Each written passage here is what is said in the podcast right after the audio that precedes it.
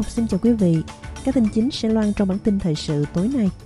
Ông Anthony Albanese chủ trì các cuộc đàm phán quốc tế đầu tiên với tư cách là thủ tướng trên đất Úc. Ủy ban điều tra Mỹ tổ chức buổi điều trần công khai đầu tiên về cuộc nổi dậy ở điện Capitol. Thể thao, Sam Kerr được các đồng nghiệp vinh danh là cầu thủ xuất sắc nhất năm của bóng đá Anh. Và Trung Quốc Campuchia động thổ dự án mở rộng nâng cấp cảng quân sự lớn nhất ở khu vực Biển Đông tranh chấp.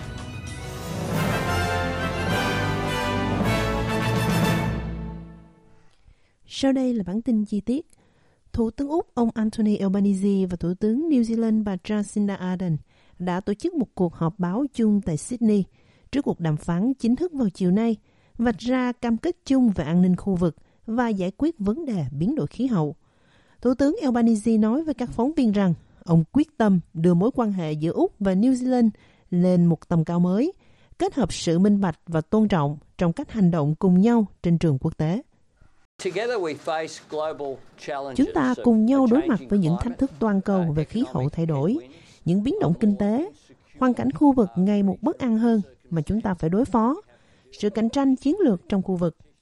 Chúng tôi quyết tâm làm việc cùng nhau vấn đề an ninh toàn cầu, cũng như mang lại an ninh kinh tế mà mọi người dân đang cần.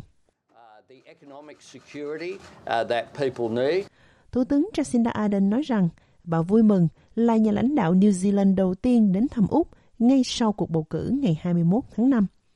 Bà nói thêm rằng các cuộc đàm phán với Úc là cơ hội để đổi mới hợp tác về các vấn đề quan trọng như biến đổi khí hậu.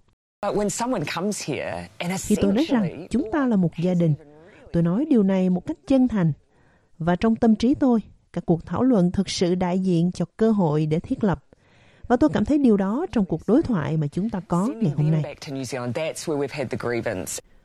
Một chiếc thuyền xin tị nạn chở 15 người đàn ông từ Sri Lanka được cho là đã bị chặn ngoài khơi bờ biển Úc.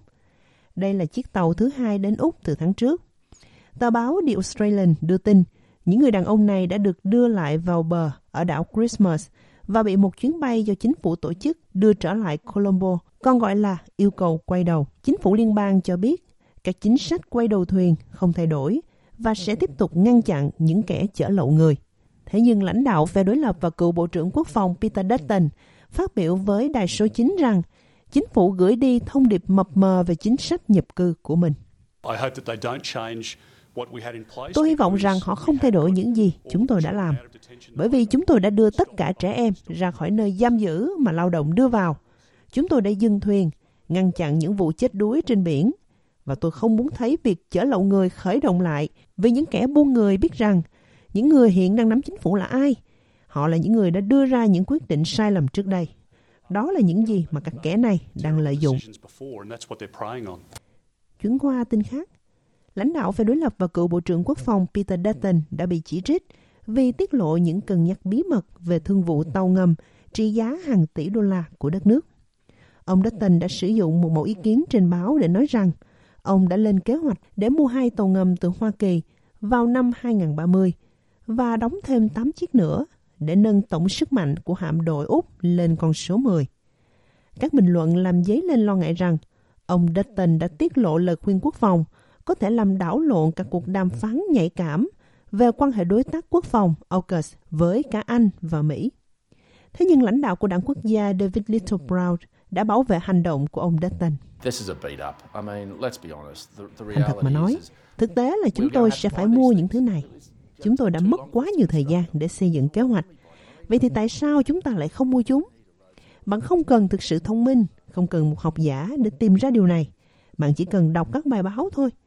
Vì vậy, tôi nghĩ đây chỉ là một số ít cố gắng chỉ trích ông Peter Dutton về việc hạ gục ông ta hơn là sự thật. Một ủy ban điều tra vụ tấn công vào điện Capitol của Hoa Kỳ đã mở phiên điều trần công khai lần đầu tiên với lời khai nhân chứng là viên cảnh sát đầu tiên bị đâm trong vụ bạo loạn ngày 6 tháng 1 năm 2021.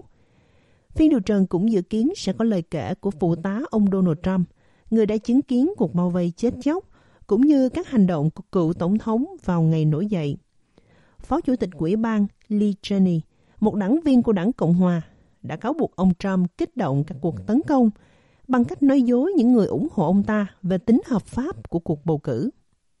Chủ tịch Ủy ban, nhà lãnh đạo dân quyền Benny Thompson đã mở đầu cho phiên điều trần bằng bài phát biểu khai mạc của mình, mô tả điều cần thiết phải đi đến tận cùng sự thật về những gì đã xảy ra và tại sao.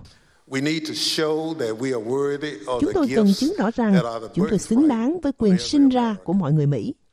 Điều đó bắt đầu từ đây bây giờ và bắt đầu bằng một bản tính toán thực sự về những điều xảy ra và điều gì dẫn đến cuộc tấn công vào hiến pháp và nền dân chủ của chúng ta.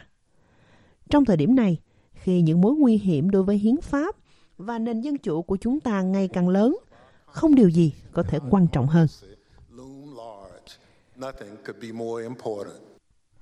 Chuyển qua tin khác, ba người đã chết và ba người khác bị thương trong một vụ xả súng tại một nhà máy sản xuất ở Mỹ.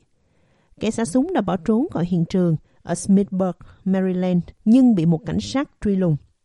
Cảnh sát trưởng Kelly House nói rằng kẻ tình nghi xả súng và hai người khác đã được đưa đến bệnh viện. Nghi phạm đã bỏ trốn khỏi hiện trường trước khi lực lượng thực thi pháp luật đến. Bản mô tả nhanh chóng được công bố. Các đơn vị cảnh sát bổ sung và chiếc xe đã bị cảnh sát của bang Maryland bắt gặp.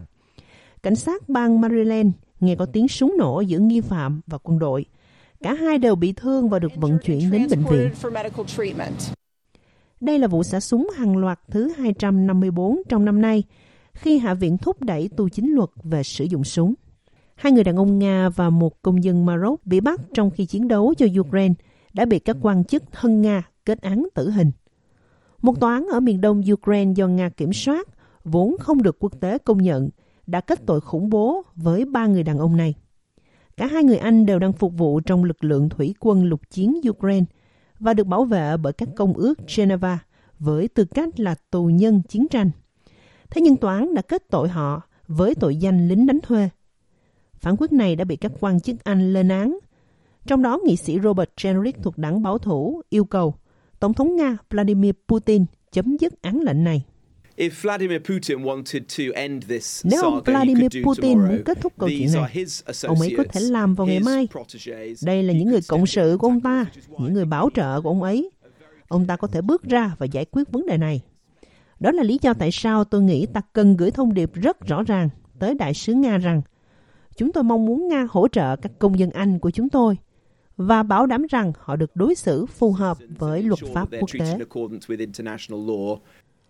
Chuyển qua các tin vắn khác, những người ủng hộ người tị nạn nói rằng có ít nhất 8 trường hợp dương tính với COVID-19 trong một trung tâm giam giữ người nhập cư ở Melbourne.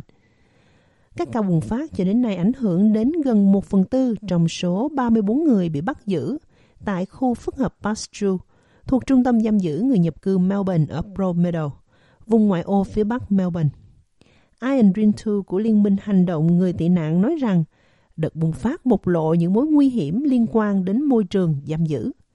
Ông nói rằng những người bị giam giữ có nguy cơ cao do tình trạng sức khỏe và bệnh nền từ trước vẫn chưa được đưa ra khỏi trung tâm giam giữ. Trong khi đó, thì vào ngày hôm nay, hàng chục nghìn người Úc đã đổ xô đến các phi trường trên toàn quốc để nghỉ ngơi vào dịp cuối tuần kéo dài 3 ngày Queen Birthday, gây ra tình trạng xếp hàng dài và hoãn chuyến bay.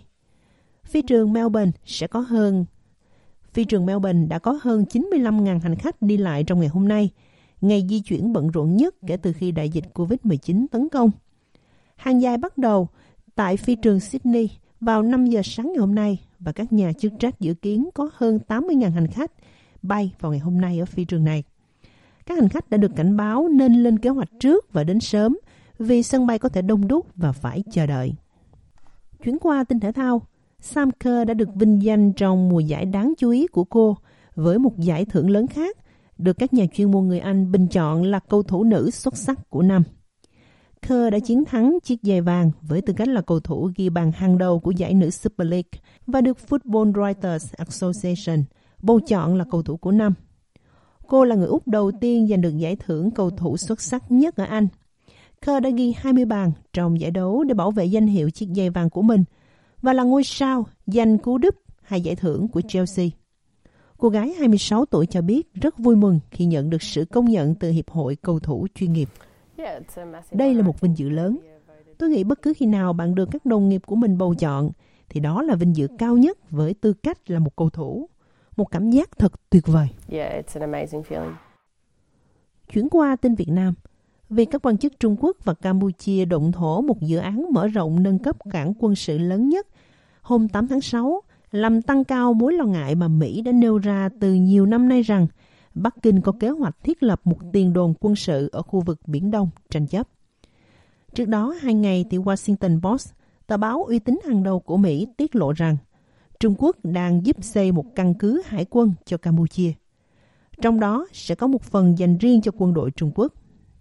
Tờ báo của Mỹ cho biết, một quan chức Bắc Kinh xác nhận rằng quân đội Trung Quốc sẽ sử dụng một phần căn cứ, nhưng phủ nhận rằng họ sẽ sử dụng độc quyền. Tuy nhiên, các quan chức Trung Quốc và Campuchia luôn phủ nhận điều này và nói rằng sẽ không có sự hiện diện thường trực của quân đội Trung Quốc ở bờ biển phía đông. Tại lễ động thổ dự án nhằm hiện đại hóa căn cứ hải quân Krim hôm 8 tháng 6, Bộ trưởng Quốc phòng Campuchia ông Thi Bang và đại sứ Trung Quốc tại Campuchia là Wang Wetian cũng bác bỏ các mối lo ngại việc nơi này trở thành một tiền đồn quân sự quan trọng và chiến lược của Bắc Kinh ở Vịnh Thái Lan, cách đảo Phú Quốc của Việt Nam chưa đầy 30 cây số. Dự án sẽ kéo dài trong 2 năm với khoản đầu tư từ Trung Quốc. Trong đó cảng mới sẽ được đào sâu, cho phép các tàu quân sự lớn hơn cập cảng, đồng thời bao gồm một cơ sở bảo dưỡng, bờ trượt và bến tàu. Ông T. Bang nói rằng, xin đừng lo ngại về căn cứ Grim này, cảng này quá nhỏ và thậm chí sau khi được nâng cấp, nó cũng không thể là một cảng có thể đe dọa bất cứ quốc gia nào. Việt Nam đã trả lời chung chung khi được hỏi về tin quân cảng Grim ở Campuchia mới được tiến hành lễ động thổ. Truyền thông nhà nước dẫn lời người phát ngôn Bộ Ngoại giao Việt Nam Lê Thị Thu Hằng và bà nhắc lại quan điểm nhất quán của Việt Nam là luôn mong muốn duy trì quan hệ hợp tác tốt đẹp với các quốc gia trên thế giới. Đồng thời, việc hợp tác giữa các quốc gia cần đóng góp tích cực cho hòa bình, ổn định, an ninh và thịnh vượng ở khu vực và trên thế giới. Dự báo thời tiết cho ngày mai thứ Bảy 11 tháng 6. Tại Perth, trời mưa, cao nhất 22 độ. Adelaide có thể mưa, buổi trưa 15 độ. Melbourne, mưa lớn dần, cao nhất 13 độ. Hobart, trời mưa, có gió mạnh, cao nhất 11 độ. Canberra, mây rải rác, buổi trưa 10 độ. Wollongong, trời gió mạnh, nắng cả ngày, cao nhất 16. Newcastle, trời nắng 17 độ vào buổi trưa. Brisbane, trời nắng cao nhất 19 độ. Cairns, mây rải rác, cao nhất 25 độ. Darwin, trời nắng, cao nhất 31 độ. Vừa rồi là bản tin thời sự của Ban Việt ngữ với các tin chính sau đây. Ông Anthony Albanese chủ trì các cuộc đàm phán quốc tế đầu tiên với tư cách là thủ tướng trên đất Úc. Ủy ban điều tra Mỹ tổ chức buổi điều trần công khai đầu tiên về cuộc nổi dậy ở Điện Capitol. Thể thao, Sam Kerr được các đồng nghiệp vinh danh là cầu thủ xuất sắc nhất năm của bóng đá Anh. Và Trung Quốc Campuchia động thổ dự án mở rộng nâng cấp cảng quân sự lớn nhất ở khu vực Biển Đông tranh chấp.